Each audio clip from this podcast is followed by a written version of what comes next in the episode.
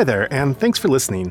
If you're enjoying our podcast and have a recommendation about someone you think that we should have on to share their voice and journey with the world, by all means, let us know. It could be an aid worker, monastic, author, journalist, doctor, resistance leader, really anyone with some tie or another to the ongoing situation in Myanmar. To offer up a name, go to our website, insightmyanmar.org, and let us know. But for now, just sit back and take a listen to today's podcast.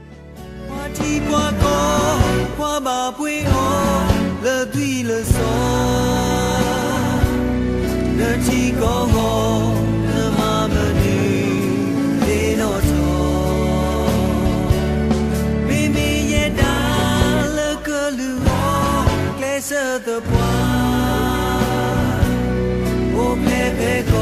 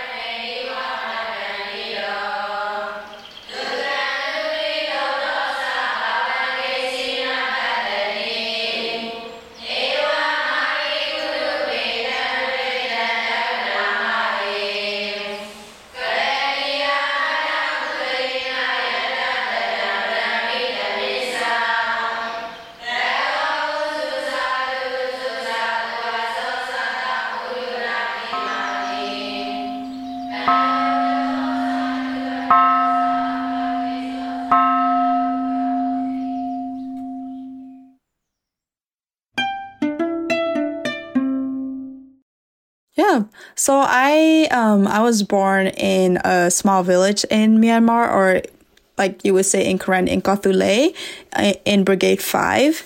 And um, I grew up there for about nine years until my, uh, my dad decided to move all of us to Thailand in the refugee camp and then uh, came up to the United States in 2011. And so, um, and I'm the youngest of six children. And so I was uh, one of the four kids that was lucky enough to be able to immigrate to the country where we live in now, which I call my second home. I grew up in a very, very small village. It's basically just like 10 families in our village, and we live in bamboo houses and um, our house is like it's not like the one built in the united states where it's everything is enclosed it's more of just um, we use bamboo for everything, like from the base all the way to the top. And I remember uh, playing a lot outside um, and also having to uh, work a lot as well as a kid. Um, probably not like the kids here in the United States. Um, we had to, there's no like running water that comes straight to our house. And so a lot of the water that we get, we have to go fetch it ourselves. And so we used the bigger bamboo. Um, they build it into like a little, little pots where you carry it on the, your back and then you go get the water and you bring it back and it was it's it was really fun as a kid to do that um, and i still remember um, my family is pretty much like we're very uh, divided in a way where like a lot of our families are living in kind of all over the place. And so my dad was in a different village and then I was with my two of my older siblings in our village and then my other three siblings were in Thailand at the time starting in 2005. And so um, my whole life I've been growing up with with other people with like my siblings, my aunts and uncles and um, like it's just the village if you if you can imagine it it's uh we're right in the center of the mountain surrounding us.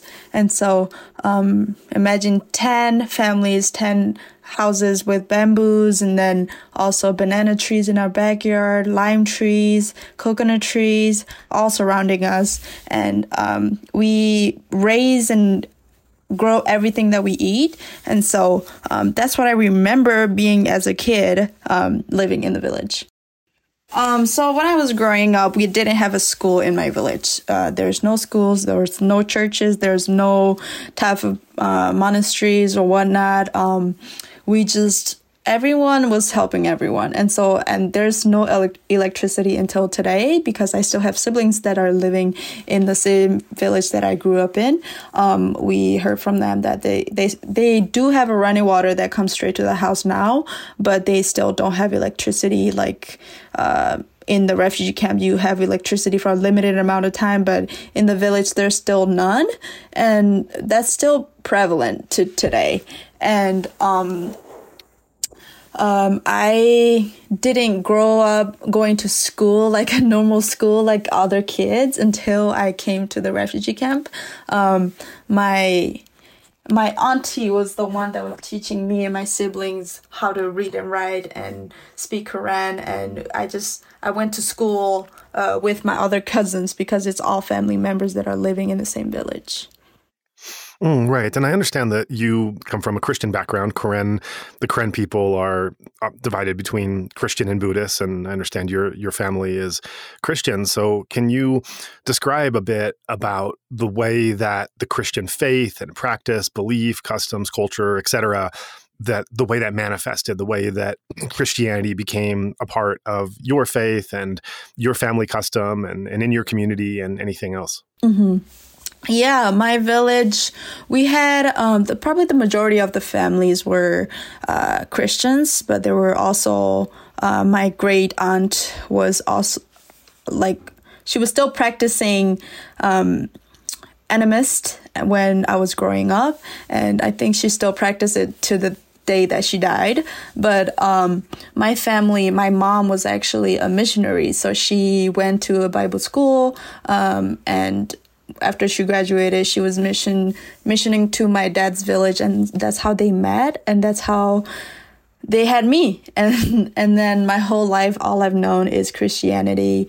But there's still a lot of Karen people that are practicing animist, the ones that are living in the mountains, and then the there are also a lot of them practicing uh, Buddhism as well as Christianity.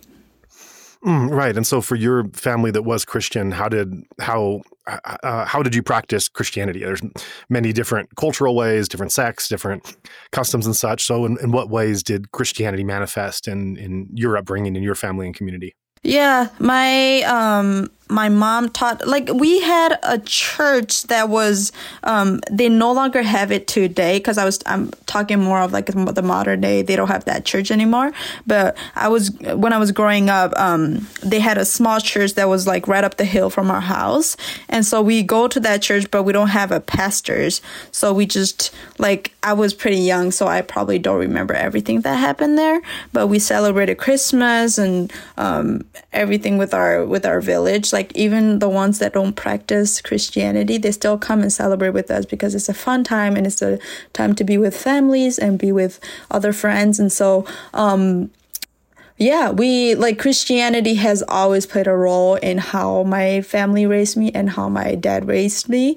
Like I, uh, my grandparents taught me as a little kid, like how to pray, how to, you know, how to just how to act in front of people when when we are surrounded by elders and stuff. Like a, a part of it is our faith, but also a part of it is cultural pieces where like the Karen people, the Karen uh, kids are taught how to behave. Like when you walk in front of a crowd, what do you do? You got to bend your your head and you got to bend your back and uh, and you just have to talk really politely in front of in front of other elders or people that are older than you. So um, Christianity was a part of it, but also it was culturally just the right thing to do, and we were taught as a kid to to do it right.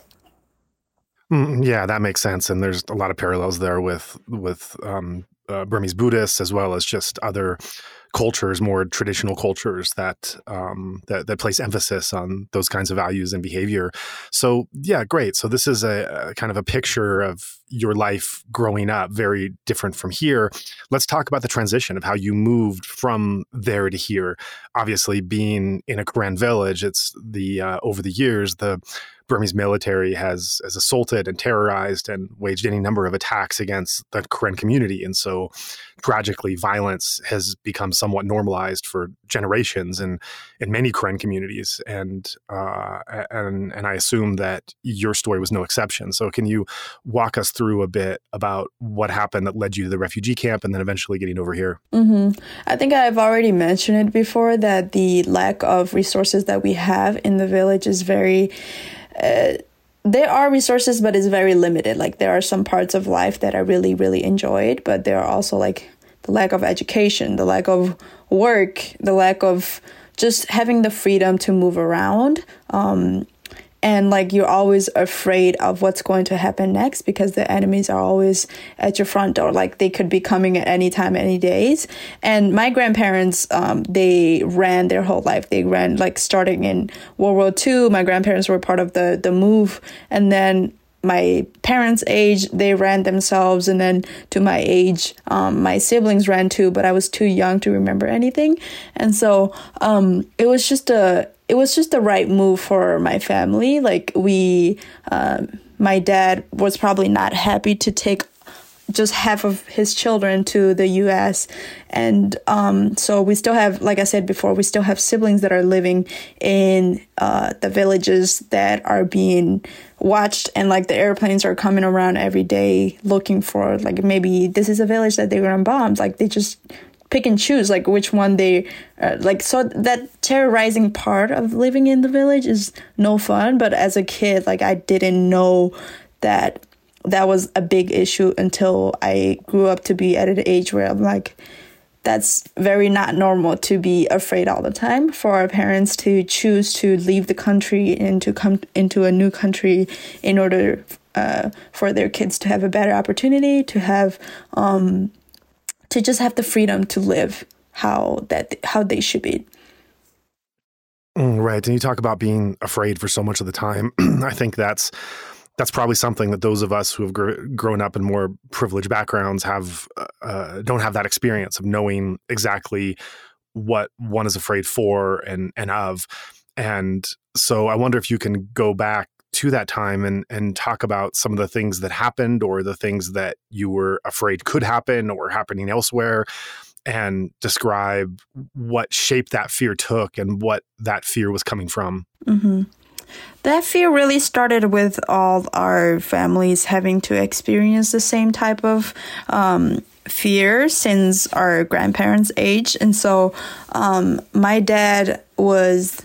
Um, the breadwinner for our family, obviously. And like after my mom passed away, he just couldn't do it with all of us uh, being in the village. It was, it's just too hard to raise six children to have the, to be the best and so um, he decided that it was the right move to move to the refugee camp. And um, so we did move. Like he he did move some of my siblings and I. And but like he was also fearful of um, like one of my brother was um, the KNU or the the our Karen military group, they're always looking for at least one family member. If you have more than one boy in your family, one of them have to become uh, uh, part of the the military. And so, um, it, like my dad did not want that for us, and so he he moved out, he moved out most of his kids, but the the one that are left there.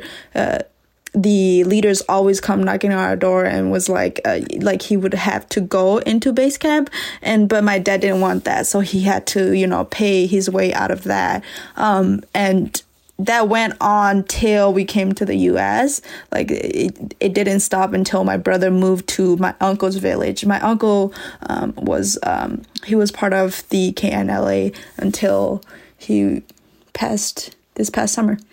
But I think just part of that fear of living in the village and not knowing what's going to happen next was probably why we moved to the refugee camp, why my dad moved me to the refugee camp. But, you know, I was only nine when I moved and lived with my auntie in, in the refugee camp. So I, I don't know what his goals and his, um, what he wanted out of that move, but I am pretty sure it was for the best because he's not able to take care of take care of all of us being away all the time and and having my other siblings take care of me because I was I was only nine and my other siblings are only like in their teens as well. So we learned how to take care of each other, but it was it wasn't the best, and so that's probably why he moved us to the refugee camp where there is school where i can go to a, a normal school where i can you know go to a church where i can be surrounded by other people that um, that are just growing up as kids and and just having fun you know? Mm, right so talk about that move then. Talk about when you went with your family to go and settle in a refugee camp and that experience and then the experience of ultimately coming to the united states. Mm-hmm. yeah i was i didn't i didn't want to move like obviously. So i was um I still remember vividly that the day that my dad was gonna take me, I went uh, into the wood and I hid for a few hours, and then so we didn't we didn't end up going that day because he had to take time to come find me, and so um, after he found me the next day, we decided to walk. It takes about a day to walk to the riverside, and then takes another day to uh, be on the boat to get to the refugee camp. And so, um, along the way, like I was always trying to get my way out of like not moving because I was so used to living with my with my grandma and my other siblings and my, my friends in the village that I didn't I didn't want to go with him, you know? And so, um, but eventually I ended up leaving with him and we came to uh, Melau, which is the camp that I was in for two years before I moved to the US. Um, there we lived with my aunt. Um, she we lived in a small house with like probably more than 10 people because there were other cousins like distant cousins that my aunt was taking care of. Um, like i said before my dad doesn't live with us and so he just took us to the to the refugee camp to live with my aunt and then he went back to live by the riverside where uh, it's a it's the same distance to come to us and then to go back to the village. And so um, he had to find a way to make money somehow to pay for our schooling and stuff.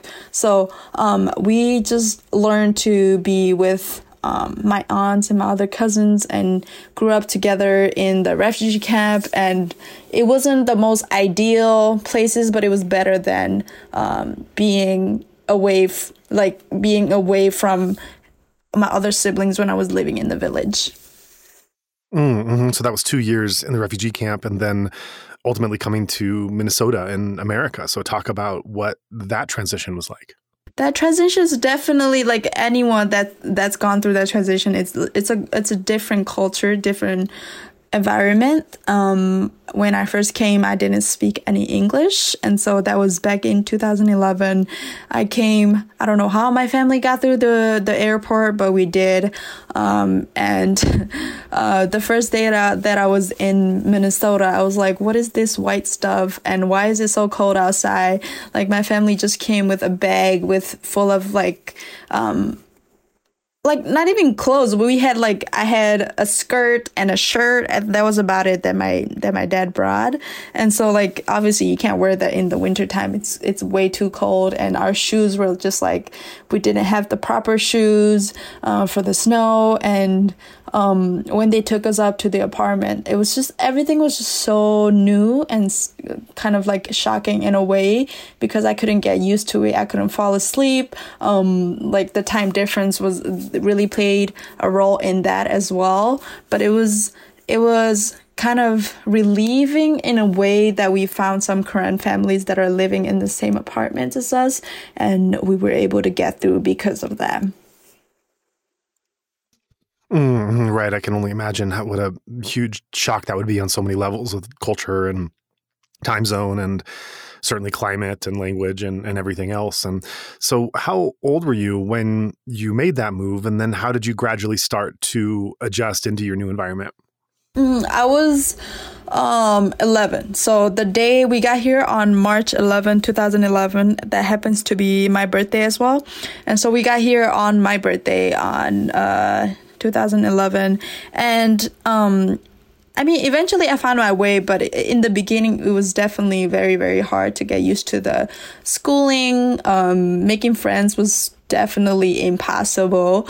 And so, um, I started, the caseworker set us up uh, at a school. Um, I was all of my siblings and I went to different schools. Like my brother went to Leap High School, my sister went to Humboldt, and then they took me to Como Park um, Elementary School. That's when I where I started fifth grade, and um, we also had some Karen families, uh, like the Karen kids that were in the same class as me that just recently moved, and so it was it was good that I had other friends that spoke Karen, but um, I took a lot of after school classes, took the opportunity to learn more English as much as possible so that I, cause I didn't want to be left out in my friend group. You know, I didn't want to I wanted to adjust as soon as possible. So I did a lot of things that um now that I look back, it was it was quite a lot as a young kid to stay after school and then taking the bus home by myself,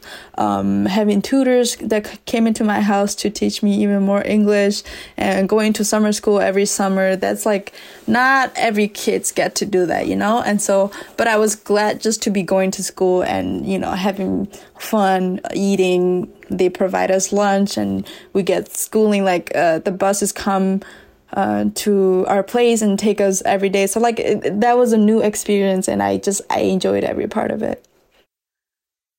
Mm, I can imagine. That's that's a, quite a difference from where you were coming from and what you were adjusting to, and you talk about the amount of time you spent trying to uh, trying to integrate, trying to adjust, trying to become part of this new environment, and and all the work you took, which sounds like it was perhaps a bit above and beyond what other kids in your situation was doing. And also, it's great that you had the support from family and community and school to be able to provide you that, and you also had the enthusiasm yourself as you're growing and, and learning not just language but also the culture the education the context everything else you're it's really quite a transformation taking place where you're you're really starting to become adjusted in an american environment dare i say as an american. And so i wonder what that led to feeling yourself in terms of moving back and forth from these environments you know moving from this traditional rural uh, Karen Kenya identity uh, to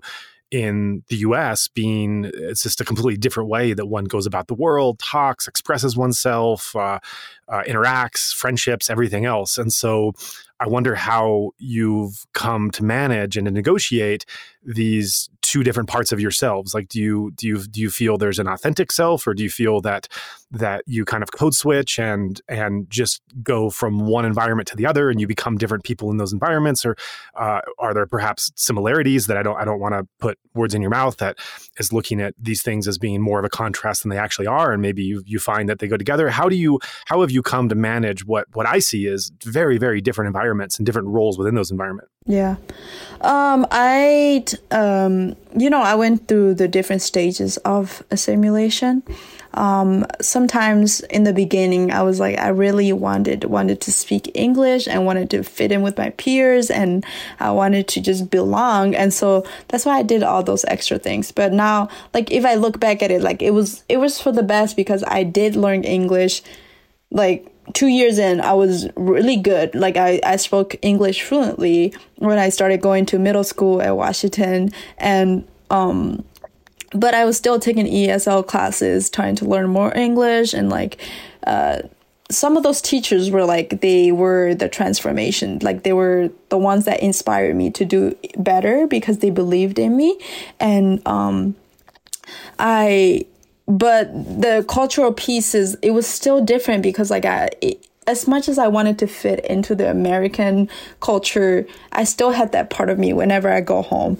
I'm still Karen, I'm still Kanyal, I'm still speaking a whole different language. I my parent doesn't speak any English and um like the people that probably gets me the most at home are like my my siblings and my parents and my dad. Um and then whenever I go to school, I kind of have to fit into that culture pieces so that I don't fall behind, you know. And so, um, but like our family, we we went to a Karen church as well. And so that helped me reconnect with my roots and then when I go to school, I could switch into the American, like being the American girl, speaking English. And, um, like, I, but I was never ashamed to speak my own language. I was never ashamed to, uh, practice what I believe was right. And so, um, like, I was I, in a way like I, I did code switch when I was going to uh, uh, university because it was it was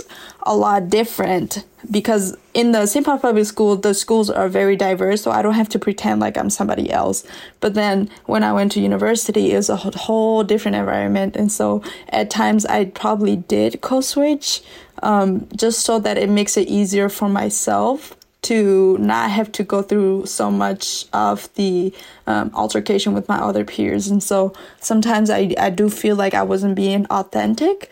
But then at times I felt like it was the best thing to do so that I can save some of my energy on doing other things. And so, um, but I, I was still, I'm still in that kind of two different, I'm assimilated, but at the same time, I'm still trying to connect with my Karen root, my Kanya root, so that I don't lose that part of myself. Mm, yeah, that's that can be quite a negotiation to make, and especially as you're you're here, you're you're you're here in America, benefiting from everything this country has to offer in terms of the the safety, the uh, the education, the job opportunities. You learned English, which can fluently, which can get you ahead in the world in all kinds of ways. And coming from a rural camp, a rural uh, well, refugee camp, but then before that, a rural village where there was limited access to education and um, no electricity and and poverty and and everything else. And so that's quite uh, a massive transformation that you've had to make personally and as you've made it, and as so much in life has opened up to you, uh, what thoughts do you have about what you left behind there and and the people that you left behind and and the life that still remains there as you're here able very fortunately to be able to benefit from these opportunities and benefiting from them also through obviously your own hard work and, and your commitment and your dedication. But what's it like being um, having uh, gone out from that existence that you know very well and knowing that um, uh, knowing how it's still what's still happening there and the, the people and lives that are there as you're able to make the most of these opportunities here. Mm-hmm. i mean it's like i i'm enjoying the freedom that i have in the us but i'm always thinking about the people back home. Like how how would they benefit from my freedom? Um so like uh, my siblings are still living in the village, so I still can picture what they're going through, uh, even when I enjoy all the freedoms that I have here. And I still have nieces and nephews that are, um, that are probably going to be stuck in that environment for a long, long time. And, but I haven't lost that part of myself. Like I still can resonate with, with what they're going through because I went through the same thing. And, but like I, I still I also feel sometimes of that that guilt of like why why can't they experience what I'm experiencing and but like just part of life is like we have to kind of learn to move out of that mindset so that we can do better for the people that are living back home. And so like how can I use my wealth? How can I use my freedom? How can I use my privileges to bring them into the world that I'm living in. And so a lot of my wealth is shared with them just so that they can experience just a little bit, like just a part of the freedom that I get to experience.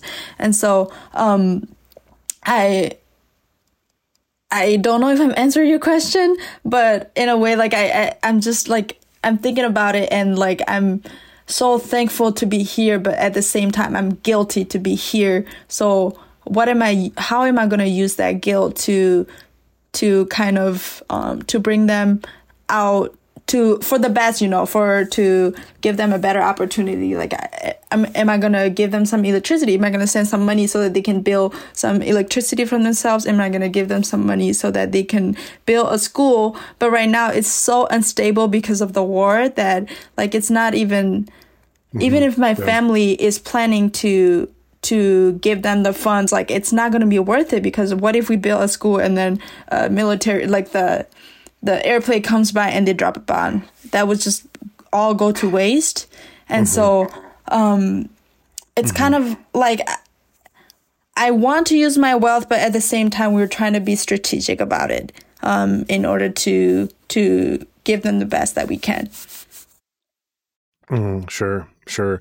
In your uh, life as a as a refugee and an immigrant and the what you've gone through you're very open in talking about those experiences and not just open about them. You've stated elsewhere that you're really proud of the fact that you are an immigrant and you are a refugee. Can you say more about that where that pride comes from and how you look at your identity in that way? Mm-hmm like even if I try to get away from that identity, it's always going to be with me because that was my experience. I think of it in a way where it's a teaching moment for other people, you know. For me, I want to share my story so that other people can learn from it, so that other people can be enlightened by my experience and be able to see the world outside of their own comfort zone like I, I like to compare it to my school because like a lot of my schools the kids are coming from privileged background. Like they have all the money in the world that they can spend just on you know going on vacations or whatnot. But for me it's different because i when i think of my wealth i think of other people too. And when i think of my freedom i think of the others that are going through just the hardships that they're going through. Like i'm not i'm not able to fully enjoy my life because I have that sense that I I gotta I gotta do more, you know, for for the rest of the world that are not experiencing the same freedom. What like how am I gonna how am I just gonna sit here and enjoy my wealth when the others are suffering? And so um, I like to think of it as um, I'm free, but I'm not gonna be free when everyone else is not. Like until everyone is free, we're not free from this world. And so that's how I think of it. And that's why I like to share my stories just so that um, others can also do the same and can can have a a little bit more of an open mind so that they can look at the world for the big picture and not just their own little world where it's comfortable, where it's you don't have to try so hard to, you know. And so like I that that's why I like to share my stories and that's why I'm open to sharing most of the time when people ask me. Mm, right. Have you found other kinds of solidarity or similarities with immigrants and refugees in America from completely different backgrounds and countries and situations? Mm-hmm. Yes, definitely. Like, I didn't know about, you know, I didn't know about the other ethnic groups or I didn't know about the other groups of people like the Hmong Americans, the Laos American, basically the whole world. Like, until you step outside of your own comfort zone you're not to know what the other groups of people have experienced. Like why why do the ethiopians move to the the united states? Why did they move to minnesota? Why did the africans move? Why did the you know the Hmong move to the us too? You know like i've become i've learned their stories i've read their stories and like i've I became to resonate with them as I'm assimilating to this home, this world, this culture. I'm also learning that, you know, everyone has their own unique stories. And so like, I want to learn more and I want to, I want to be able to give them my best because like, we never know uh, someone else's story until we ask them. And so like I, I've read a lot about I don't know if you know the uh, the the author Kao Kalia Yang, but I've read some of her memoirs and and that and like I resonate with them right away because she is like an immigrant like me. She's sharing her story, so I want to share mine. So how am I going to be that author that mm-hmm. inspire other people to learn about migrant people, to learn about the experience that we're going through and still going through, you know? Mm, right. And it has to be noted that you're in a pretty unique place for this experience. And as far as Minneapolis and Minnesota goes, unique not just for the, the, the overall immigrants who end up in Minnesota, but specifically for the Kenya community, that there's places in Minneapolis where you can be so integrated within Kenya culture and language that throughout your day, from start to finish, from the, business you need to do, uh, the, the work, the shopping, the errands, you can do it all in in that language. So that's a pretty pretty special and unique environment uh, to be in as far as the West goes. So, can you describe a bit about what that feeling is of of the the, the Minneapolis, specifically the Minneapolis uh, Kenya community, and what it's like to be a part of that? The mini it's very very unique you know. There's a lot of Karen stores that are surrounding us.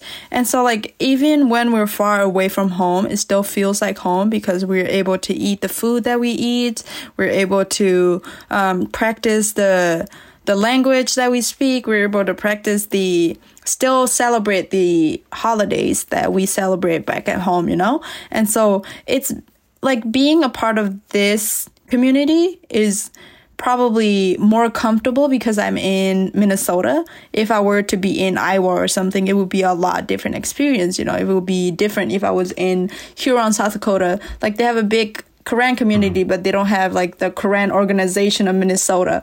They don't have the urban village where the kids can go and relearn their roots. Like they don't have like in Minnesota, we are so unique in a way where like we have all these places that we can attend to if we need to look back at our history if we need to relearn if we if we want to feel comfortable um, being a Karen person. And if we want anyone else to resonate with us we can go to those places and be able to uh, to meet others that are like us. But like if i were to be in another state it would probably be a total different experience Mm, right. So, being a member of the Karen community and the wider diaspora, uh, largely due to the violence that's been inflicted by the military for so long. I mean, really, this has been over seven decades. I think. I think we're entering the 73rd year of the Karen Revolution, which started after Burma gained its independence and the Karen delegation hadn't attended or agreed to the Panglong documentation, the conference that was there, and wanting to have the new nation, and the tensions flared, and there were some conflicts in that post-war period. I think 1948, and basically there's been a, a, an insurgency and a civil war since then and the fallout as it still continues today is your you know your your own story fits within that rubric uh, rubric and that historical framework of what's been happening for seven plus decades that you've been forced to leave your home. And and not only do you not know when you could ever go back but as you mentioned tragically in this interview you can't even support electricity or education projects there because there's no guarantee that that's not going to be bombed the next day.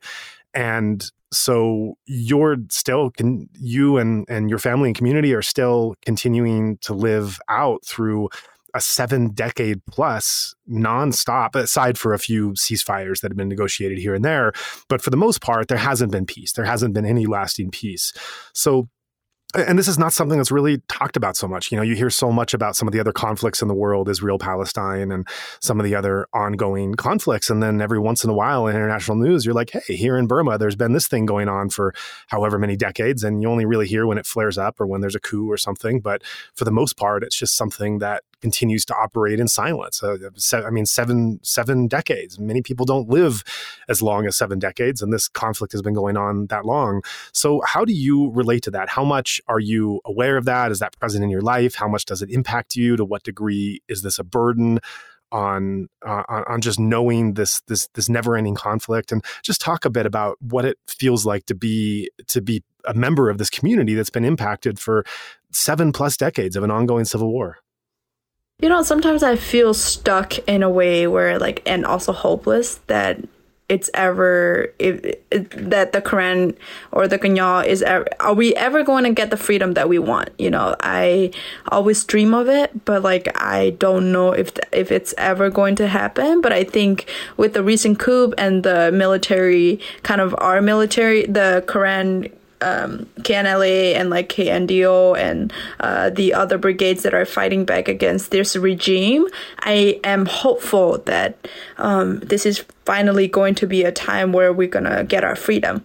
And um, although it's hard to it's very unpredictable of what's going to happen next. We are hopeful that um, the people that we're supporting is going to gain the freedom that that we've been wanting for decades.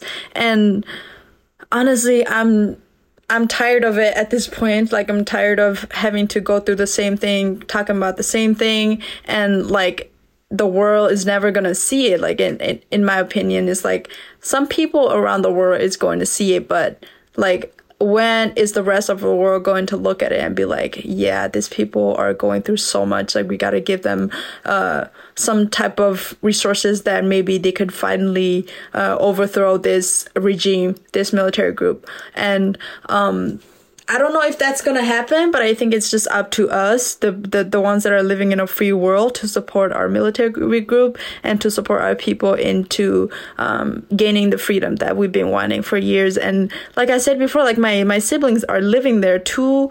My sister and my brother are living there, and they have kids, and like it's really prevalent in my life because my aunts and uncles are also there as well and they are experiencing the same thing as the rest of the Kenya like where they have to look out for the for the airplanes they have to look out for the always be aware and like dug out a cave in case something happens. Like wh- where are they going to run to?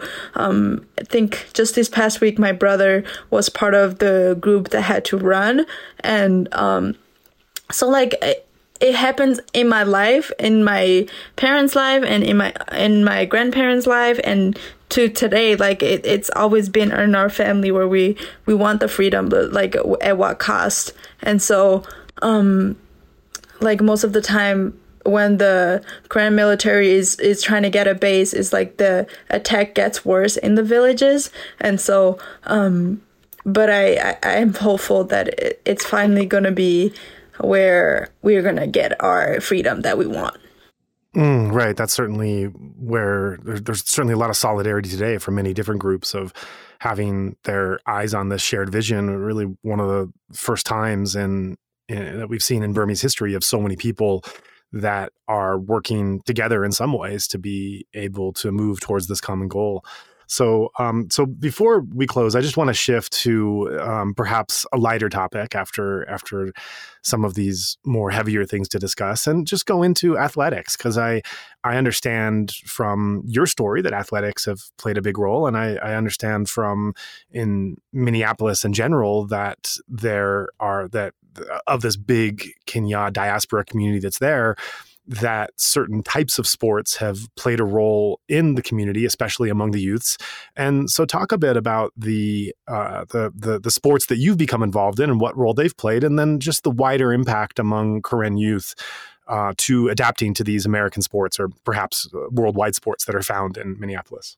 Mm-hmm, mm-hmm. Yeah, um, I started playing soccer in in twenty around maybe 2012 um where i uh so the apartment that that my family first lived in, we had quite a few Karen families. And so we just gathered ourselves with a bunch of other girls and I joined their team. I was probably the smallest one on their team, uh, back in the days. And, um, I just, I just fell in love with, with soccer or football. And, um, I started playing it since then and I've gained so many friendships through it and mentors and was able to share my stories with the soccer world and uh, being able to meet so many amazing people through the sport. And I also played badminton uh, in seventh grade up until I was in 12th grade of high school and pretty like made pretty big impacts in uh, the sports that I was in and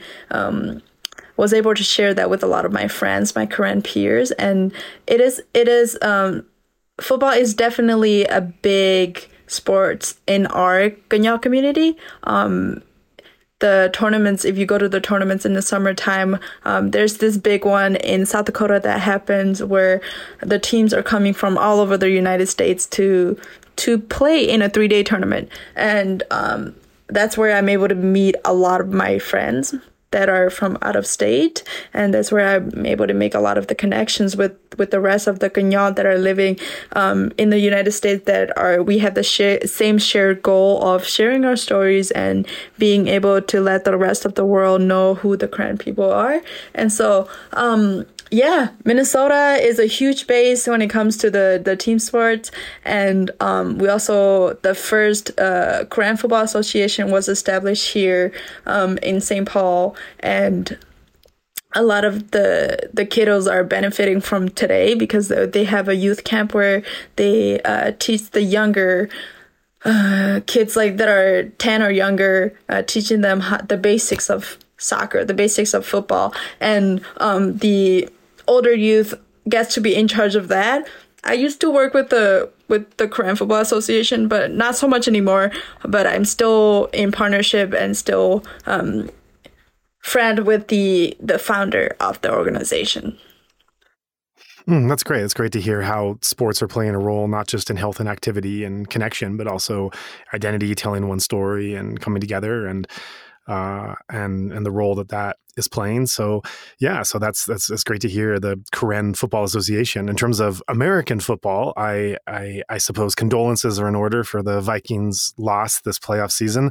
How many, uh, to what degree have uh, have uh, the Karen community come to rally behind the Vikings, or is uh, is NFL not quite their thing when it comes to sports? I mean, they, uh, my family enjoy watching it. We don't understand the sport so much, but we enjoy. My brother, especially my brother and I, we're both into sports, so we like to watch them uh, for fun. And like I know so many friends that would go to their games and stuff, but I don't think the Karen community is quite there yet. Um, some of the the they like the youth that are in their 20s to 30s they're they're probably very active but i think they're more active in watching the um what is it the loons rather than the vikings it, reminds me when i when i used to live in yangon sometimes i'd i'd find a way to um to get the NFL games after like a day or two after they were done. I'd find some site to download them from and just ignore the scores. And it was quite a trip sitting in a really hot and humid Yangon home and watching a game from a couple days ago. And one, and you know how things are in Myanmar. There's not so much the same sense of like privacy or, um, uh, you, you know, one your your home being really separate from the public space. And so neighbors and people would often just walk in. This is just the way things were there and uh, and there were definitely some moments when some neighbors and, and friends, Burmese friends, would would walk in, sit on the couch, and watch a whole game with me, and just be fascinated by it, and have absolutely no idea what they were seeing. So it brings back memories of that. yeah, it's it's it's definitely new. Like it took me a while to understand. Like I was like, why do they have so many quarters? And like then like every quarter is like about an hour. That's it's a long sport. Like I I, I could have sit. I, I mean, I watched the Super Bowl this year just for the fun of it, but like, you know, it's definitely. Mm. I'm still learning, but I think I enjoyed watching basketball a lot more mm. than uh, watching football, American football. Yeah. Mm, right, right. That's great. That's great. So, yeah, so thanks for taking so much the time for chatting with us and, and sharing your story today. Before we close, is there anything else you'd like to talk about that we haven't covered in the interview? I think we covered it pretty well, but I just think I want to say to the rest of the Kenya community is that you know, don't be ashamed to be an immigrant. Don't be ashamed to be a Kenya because this is our experience and no one's going to take that away from us, you know? And so I'm never going to be ashamed of be, being a Kenya. I'm never going to be ashamed of being an immigrant because that, that's what made me who I am. And so I want them to feel the same way.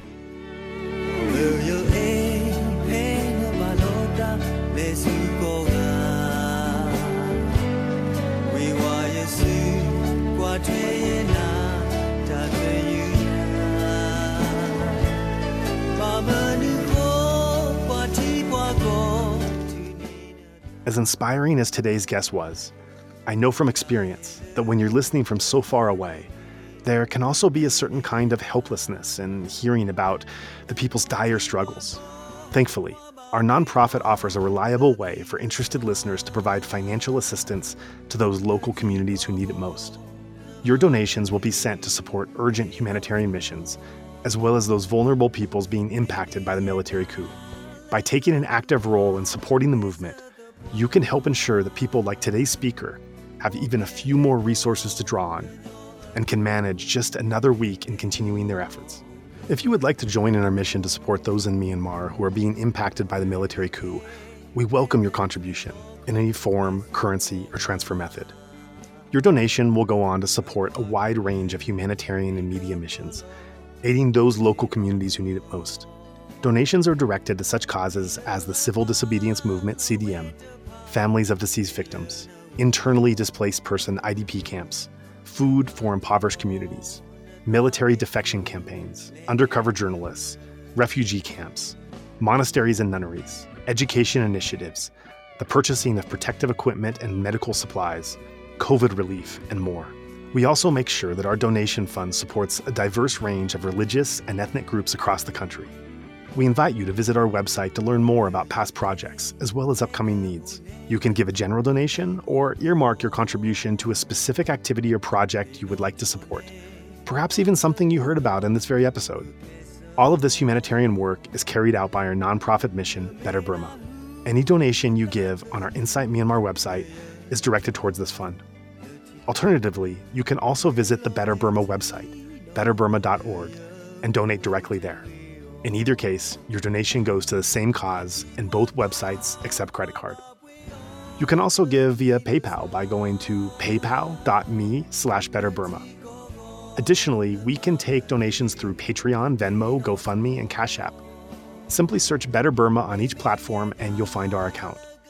You can also visit either website for specific links to these respective accounts or email us at info at betterburma.org. That's Better Burma, one word, spelled B E T T E R B U R M A dot org.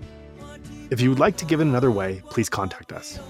We also invite you to check out our range of handicrafts that are sourced from vulnerable artisan communities across Myanmar, available at alokacrafts.com. Any purchase will not only support these artisan communities, but also our nonprofit's wider mission. That's Aloka Crafts, spelled A L O K A C R A F T S, one word, alokacrafts.com. Thank you so much for your kind consideration and support.